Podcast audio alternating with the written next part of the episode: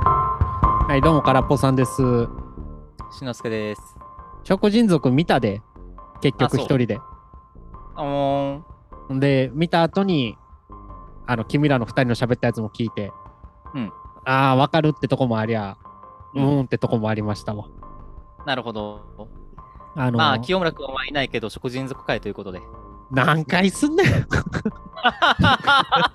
や、もうこれ、今回はそんな一本丸々っていうよりかは、まあ、あー最初まにあちょっとちらっと感想ぐらいで。はいはい。なんか、まあ、正直、うんあの、君が見ておもろいって言った時点で、うんあの、オチ分かったんすよ。うん。あの、食人族はいい人で、多分人間の方が醜悪的なストーリーやろなって。うん。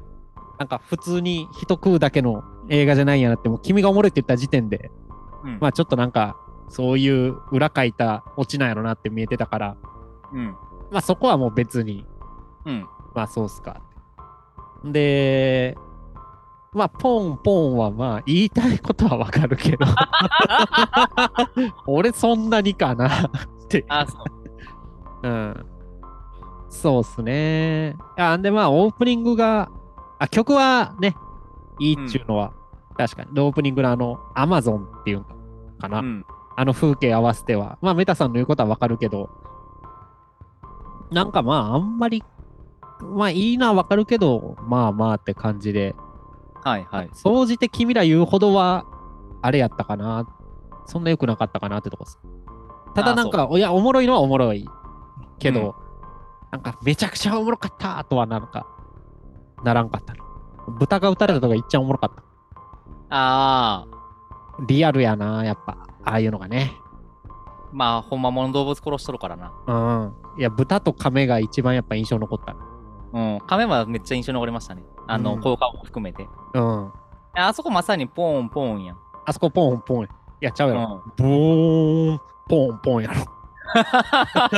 お前、前も清村君に訂正されとったんやそれ。あ、そうっすね。うん。でもなんか動物シーンの方が結構印象残ったかなっちゅうん。う。で、まあそうなんですよね。なんか、最後がやっぱ好きじゃなかったな。ああ。あの終わり方ね。うん。あの、なんかメッセージ残してる風な終わり方ね。そうっすね。うん。いや、なんか、まあ言うたら、人間って醜いですよやん。うん。まあ清村君も前のポッドキャストで言ってたけど、うん食人族も、もう都会で生きてるやつもみんな醜いです。醜いっていうか、まあ、人間ってこんなもんやろっていう。うん。で、なんか、こ、こん、それになんかちょっと嫌な雰囲気で終わるじゃないですか。まあ、そうっすね。なんかでも、それ含めて、それでも生きてかんやっていう方が僕好きやなと思ってうん。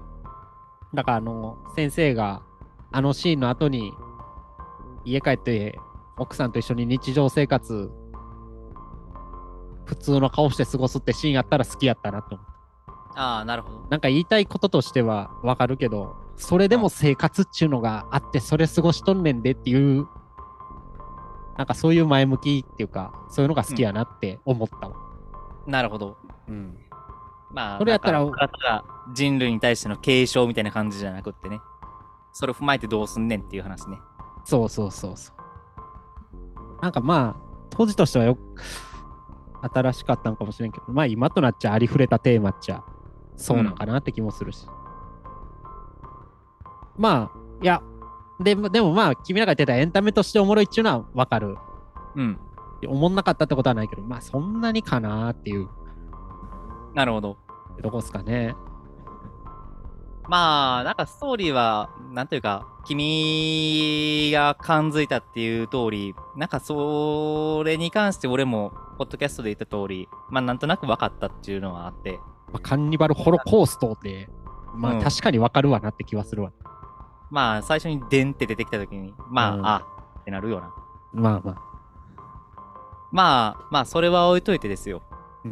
なんやろ、まあ、個人的にはまあ、そうね、なんか、モキュメンタリーの走り的な映画っていうことと、前言ってたけど、モキュメンタリーって何ドキュ、ドキュとは違って。ええーまあドキュメンタリーのうんやらせ版みたいな感じですかね。だからドキュメンタリー風ってことうん。ああ、なるほど。まあ、その40年前の映画っていう前提で 見てうん考えると、まあ素晴らしい映画やなっていう、なんかその辺の補正はあるのかもしれないですね。お前、ピンク・フロイドには時代補正入れんくせに、うそうなんこっちには入れんのん。まあ、音楽はまた別や。なるほど。いや、でも昔の映画って意味だと、俺やっぱ、いまだに時計仕掛けのオレンジ大好きやから。あうーん。まあ、時計仕掛けのオレンジはな、おもろいっすよね。なんか、いや、あれもなんか人間ってそんなもんやでかんやけど、うんあ、の終わり納得できるんすよ。うん。なんか政府に性格いじくられたけど、最後やっぱ俺自分、こうよな、みたいな感じで終わるやん。うん。なんか、あの、あの物足りなさが足りひんなって思ってしまって。あななるんほか、映像美的にもやっぱ、スタンリー・キューブリンのとこが好きやなと思って。あまあ視覚的にはねなんかうんめちゃくちゃなんていうかカラフルな画面構成で な見てて飽きない感じはしますもんねキューブリックなんか、いや、んで、まあ、時計仕掛けのオレンジと比べるのもど、まあ、両方、あれですよ、ね、上映禁止扱いされた映画縛りでいくと、なんかあ食人族ってあんま痛々しさなかったんですよ。うんなんか、あった痛々しさははないよていうか痛々しさを感じる映画じゃないと俺思ってるからケバブのシーンも痛々しさなかったよ、別に。うんケバブやあれはなんか笑う し、いや、そうやね。うん、かいやなんか基本的にはそのエンタメとしてそのまあその昔はドキュメンタリーとしてうん。あの、風として、ドキュメ風としてじゃなくてドキュメンタリーみたいな感じで流されてて、これリアルなやつだぜ、みたいな感じで、あの、もてはやされてた映画だとは思うんですけど、うん。まあまあ、この今の時代だったら、それはもう、パチモンっていうのは分かってるわけじまゃあまないであすか。まで、4K に謎になってるから、あ。うん。あの、作りの荒さとかもよく鮮あ明らにが分目かるわ立つってやけつですよ。うん。その上でなんか、あのー人肉を風なものが食べられるシーンとか、うん。まあ、人が死ぬシーンとか、なんやろう、あのーまあ、逆に今このタイミングで見ると、おもろってなるやん。まあまあ、いや、言いたいことはわかるんです。うんでもなんか、エンタメやなぐらいや。うん。なんか乗り越えてくれなかったんですよね、それを。なるほど。時代性かもしれんけどエンタメの壁は分かれてるうん。そこっすよ。そこであんまりなんか、うーんとはならんかった。映像、映像、映像っていうか構図が、構図とかもね。うん。そうですね。まあまあ、いいんじゃないですか。うん。いや、まあ、僕はいい映画だと思ってるよ。あ、僕も悪い映画とは思わんけど。うん。まあ、うんそこまで来た映画ではないってことね。まあ、二人がぜひ空っぽさん見るべきやっていうほどは、なんかそうはならんかったな。まあ、僕何より評価してるのは音楽やからね。なんか、そこを空っぽさんにぜひ聞いてご評価いただきたいなって思ったところではあった。あー。いや、まあ、いや、曲も、う。うんん、いや、特に君はあれでしょ、やっぱあの、オープニングとか、うん。村燃えるシーンのあの曲のことをああ、おいそうやね。い強や、く僕も言うめちゃくちゃそうやで。ベタやけど。いやあの、村もるシーンであの音楽流れるのほんまに好きやで。いや、それはわかんねんけどさ、うん。いや、曲もいいし、映像とも合ってるけど、うーん、まあなんかこの曲かってなるんすよお。いや、いいんやけど、なんちゅうんかな。曲と映像合ってるけど、言うてなんか他にもありそうな曲じゃない他にもありそうな曲。なんか、この映画でしか聴けない音楽って感じじゃなくないうん。曲としては。まあ、アコまあギスタイルのそうねペロンペロンとか、うん。なんか、そこは思ってたかな。うん映画にも雰囲気も合ってるし、いい曲やけど、うん。なんか、ほんまにこのシーンで、この、なんていうんかな。合ってんねんけど、ベストかって言われたら、なんか、うん。この曲自体はどっか食人族じゃなくても聴けそうな曲やなと思ってしまったっていう。なるほど。そういう意味だと、ポンポンの方が食人族感あ って。あっちの方がなんかエッジ効いてて、俺は好みやったけど。なるほど。いや、そうなんですよ。いや、い言いたいことはわかるし、いいのはいいんやけど、し、あーうん、一緒のこと言うけど、そうっすね。映画には合うし、曲もいいけど、なんか、曲自体の飛び抜けた何かってあんまないんかなと思ってしまっなるほど。た。うん。映画音楽で、まあ、これがベストやって思ってて、ちなみにどういうのですかベストってなんか難しいけどさ、なんか、うん。この映画でこの曲あってて、他にその曲あんま聴かへんってうん。いう、なんか、2001年宇宙の旅の、おー。とか、スター・ウォーズとかさ、おー。なんか曲にも合ってるし、他あんま聞かへん。なんかもう、顔みたいになるよ曲そがそもそも。この曲聴いたまら宇宙も思い浮かべるみたいな。うん逆に食人族のあの曲聴いて、食人族以外も思い浮かべれんなってイメージなんですよ。あー、そう。俺、なんかあの、日差しが入り込んでるキッチン想像できるから。いや、俺もう、おなんか あの、映画見てからさ、めっちゃ Apple Music で聴いてるんですよ。いや、もうなんか、食人族しか出てこない。いや、家燃えるシーンしか出てこへん。ああ。朝からずっとあの、家燃えるシーン想像しながら出社してるよ、最近。暗いな、君は。 なんか音楽が爽やかなんがまたいいんですよね。まあなんか、それはある意味ギャップでそういう印象つけてるだけやけども。うん。なんか曲自身のなんか真っ向勝負じゃない気はするんですよね。まあそうっすね。映像との、その、ギャップでそういう印象をつけてるっていうののはわかるけど、うん。なんかそういう意味だと、スター・ウォーズとかってすごい印象深いんかなとは思うし、それはそうですね。なんかゴッドファーザーの曲は、あなんかあれメロディー自体はゴッドファーザー以外でも聴けそうやけど、なんかマッチしすぎてもねっていうのあるじゃないですか。あ、うん。なんかそう、そういうのにはなってないなって思った。そこまでは。なるほど。うん。ハリー・ポッターとかもそうっすね。ハリー、あ、ハリーポッターもそうやな。確かに。な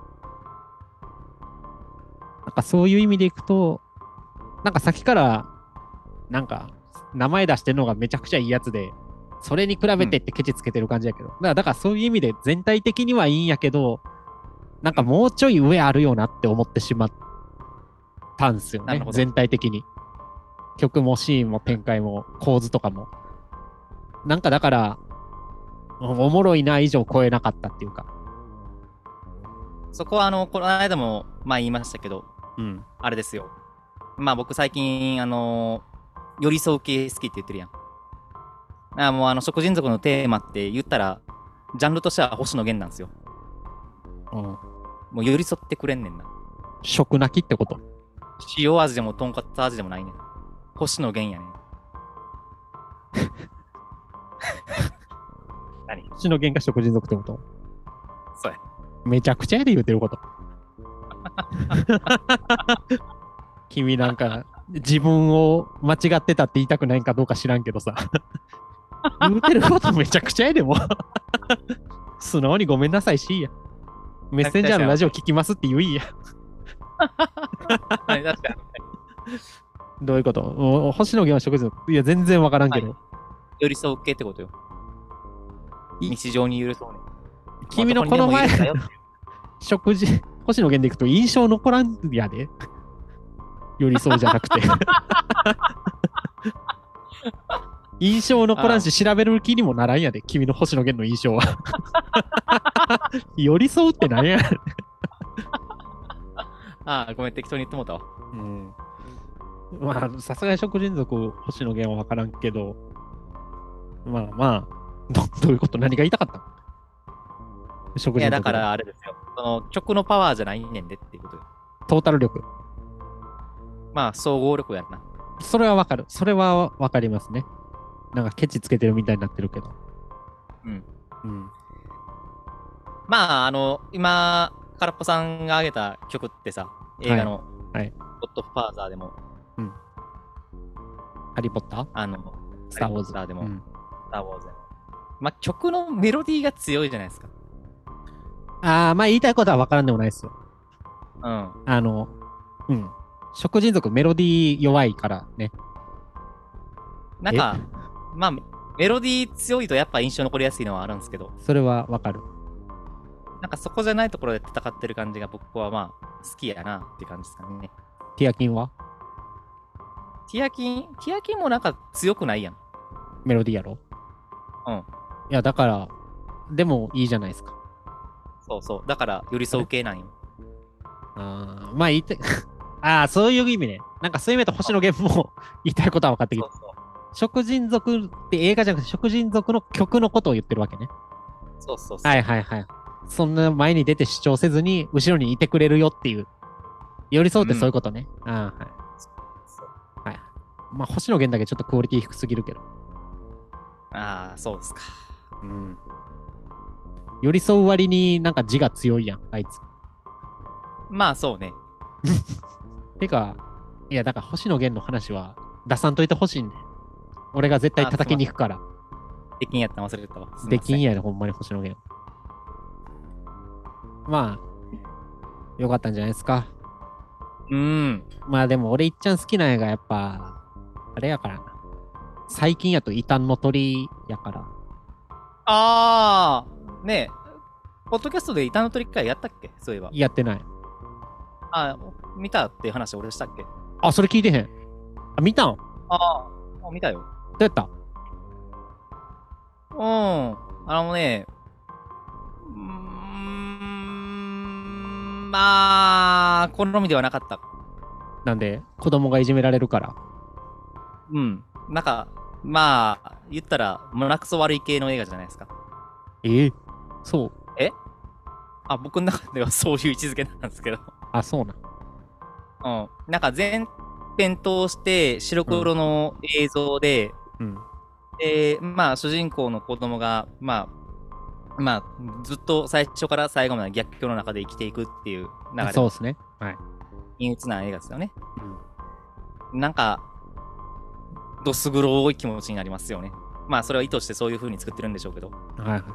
それを経た上で、まあ、最後に、その、まあ、カタラシスを得られるのか、その、メッセージを何か汲み取るのか、どういった感情を持つのかっていうのは人それぞれだと思うんですけれども、うん。僕はなんか嫌な気持ちになって終わったかな。ああ。うん。やっぱ少年が逆ただただいじめられるだけっていうのは、うん。ってこと。まあそうっすね。俺なんか逆に、この子供の方は性格悪いんちゃうって途中から思ってこんかっああ、いや、それも思ったよ。た。うん。あのおっさん、柴北お寿司んとかな。おっさんしばき倒すし、なんか女の人を、なんうかん獣の仮面かぶらして走って逃げたり。うん。 で、最後なんか、最後ね、うん。人を撃ち殺して終わるじゃないですか。うん。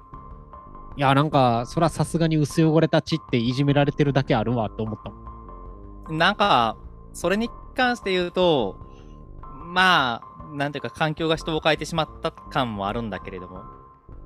まあ、てか、、最初から。そのいや、最初から煽り。能力高すぎひん。あの子え供。そうやったっけ結構序盤から。いや、だってさ、あの、スプーンで目ほじくられた男おったやん。うん。目で家から追い出されて、もうのたれ死ぬしかない。うん。で、少年もその後家こっそり出て、で、道歩いてたら、あの木のとこで、この目えぐられた男が、うーうーって、うずくまってたやん。うん。目ん玉パッて手渡して去っていってたやん。 ほじくられた目玉。 めちゃくちゃ煽ってん で。いや、それは、子嫌供なやなつやなと思って。あ、そうなん。い純粋さから言ってるやろ。や、煽りやろ、あれ。いや、まあ、なんか、車輪ガンみたいに付け替えられると思ったんや ろ、子供だから。いや、なんか、結構なんか嫌な煽り方すんなと思って。いや、でも、まあ基本的には、前から言ってるかもしれないけど、僕、映像美に弱いんで、もあうー綺麗な映はい像あったらもうそれだけです。だから、異端の鳥はやっぱストーリーっていうより、なんかストーリーは、その場面撮る風景をまあ、設定づけるためぐらいしか思ってなくて、うんあとはもうでっかいスクリーンで綺麗な映像さえ見れりゃとなるほいど、ね。うとこっすね。うん。うん。映像はどうでしたもう全編映像すごい良かったね。ね。うん。もうそれだけよ。もうそなのんか、俺の中でうん、ミッドサマーが対になってるわ。あー、映像って意味で。映像美っていう意味では。あーはーはーはーまあ、それは確かに。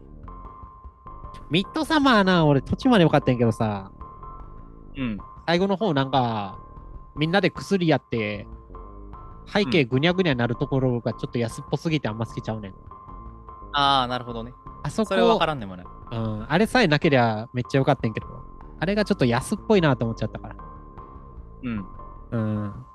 そうやったらやっぱヘレディティリの方が、あもう電信柱で首飛ぶ衝撃シーン。あ、はい。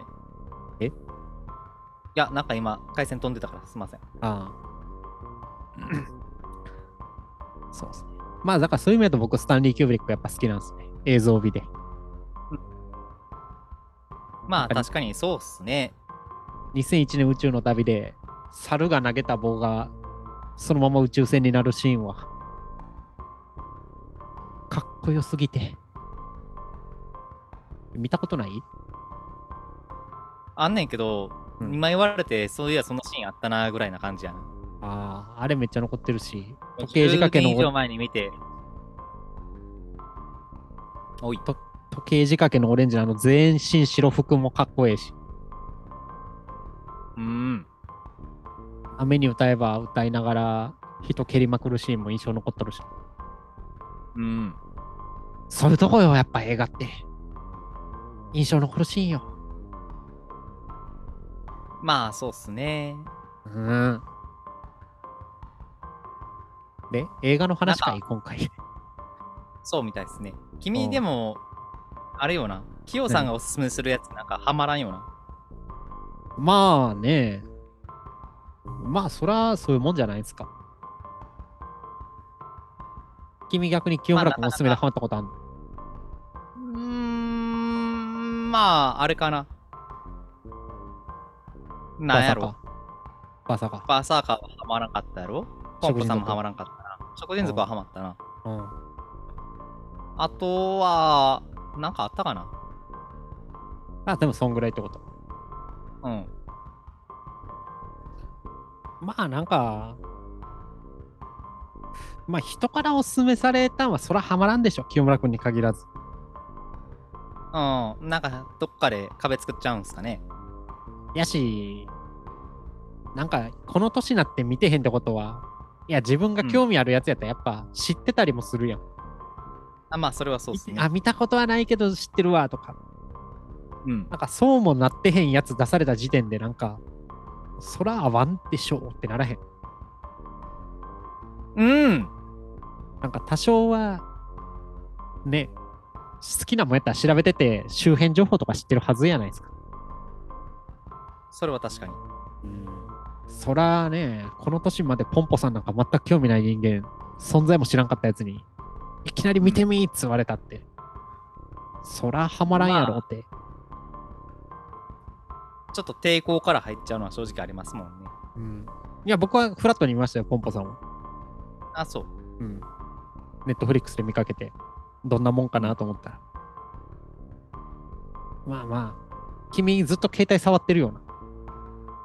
え、いや、最近なんか、清村くんからなんかメッセージ来とったなと思って、あ、これ映お画のすやすつ。めや、みたいな。おーいややたっだぱなんかあの、メッセージ、あの、探すのが大変やから諦めるわ。 あ、いろはのいで埋め尽くされてるってこと。よは 絨毯爆撃されたって。見つけるのが大変。まあでもそういう意味だと、まあ最近見た中でよかったのは異端の鳥と、あと中国の映画名前忘れてもうたけど、いやな、うん中国映画結構おもろいんですよね。いや、もう昔のやつしか見たことないわ。もうそれこそ水剣とか、ああ、燃えよドラゴンとか、あのーうんまあ、ジェットリーの主演の映画とか、はいはい。その俺が見た映画あれやね。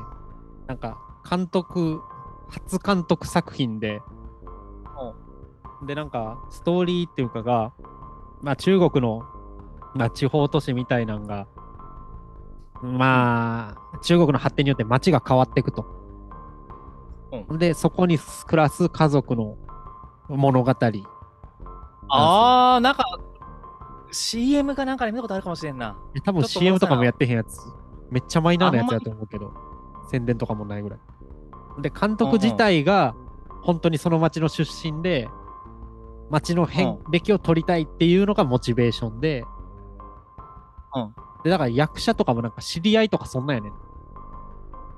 うん。なんか、親戚夫婦のおじさんとかは、なんか本当にどっかの、何なんかの社長、し監督の知り合いで頼んでとか。うん。そういうのでやってて。いや、でもなんかね、その、結局、結構なんか今の中国の、ん何そのまんまの一般庶民の生活みたいな内容になるんですよ。だからなんか息子が、あの結婚するんやけど、なんか今、中国人って子供結婚するときに親が家を買わなあかんと。おうだから、お嫁さん迎えるんやったら、小さくてもマンションの質問以外家を買って迎えるみたいなしきたりがあって、えその金集めんの大変やっつって、冬場寒い中船乗って、魚釣ってそれ売ったり、そういう生活してたり。うん。でもなんかみんなのいるとこやと見え張って綺麗な服着てとかなんかそういうザ普通の一般生活みたいなのを普通の人が撮ったっちゅう映画があってそれがすごい面白かったですなるほど。そういうのが好きやの俺寄り添うってこういうことやろちゃうかどうしたん急にカウンターかましてきたけど。い やー寄り添う俺俺ほど寄り添うのが好きな人間おらんからなあ、そう。そうっすそんな寄りあ添うだから、寄り添ってるふりしなと。 いや寄り添うルーキーにでかい顔される覚えはないなとルーキーなんすか。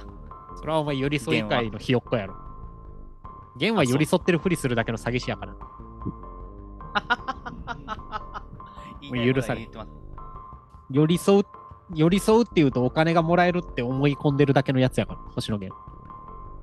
許されへん。まあ、でもそれは逆に今の世の中に寄り添ってるんじゃないですか。ほんまに人に寄り添ってたら荒垣結衣と結婚せんやろ。いやー、なんで寄り添っ、荒垣結衣と結婚した男が世の中に寄り添えるわけないやろ。うん。なんでなんで理解できひんのまあ、荒垣結衣自体そんなに興味ないからちゃう。なるほど。俺もあんま知らんねんけど。星野源も興味ないし。荒木も興味ないし。ただでも今の世の中ってそんなもんじゃないんすか。ああまあまあそんなもんやけどね。うん。まあ、真にね、寄り添ってるのはどちらかって言ったら、まあ君の方なのかもしんないですね。せやね。ちゃんと向き合ってるからな。うん。いやーじゃあ、喋ることなくなったし、ち ょっと早いけど終わろうか。はい。もう君が終わってるもん、顔が。いや、じゃあね、何部屋が暑すぎて、あエアコあ、ンつけない。つけたらええやん。まあ、ちょっと次回からつけますわ。俺今つけてるでも。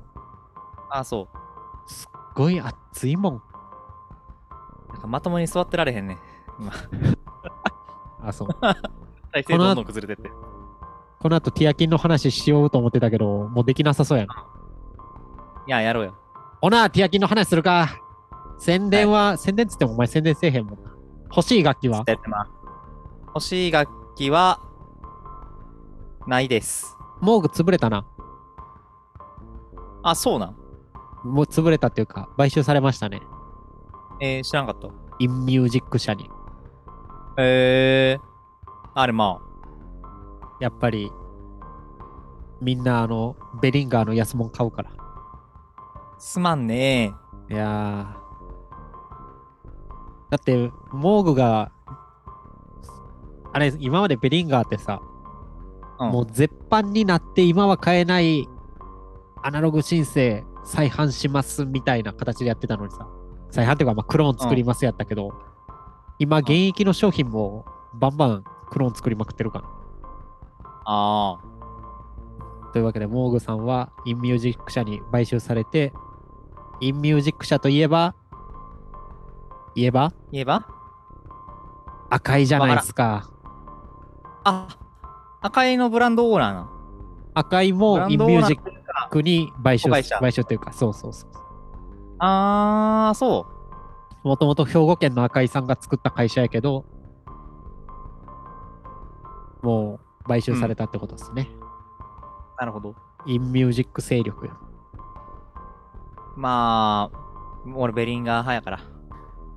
メタさんには悪いけど、あの、ベリンガーの2600、半額セールなってんねんけど、今あー、見たよ。ビビったわ。固定かわしも。 半額やってなったら買う気し。君、青色やったっけ俺黒やで。あんじゃ俺青色買おうかな。うん。ダブル2600しようぜ。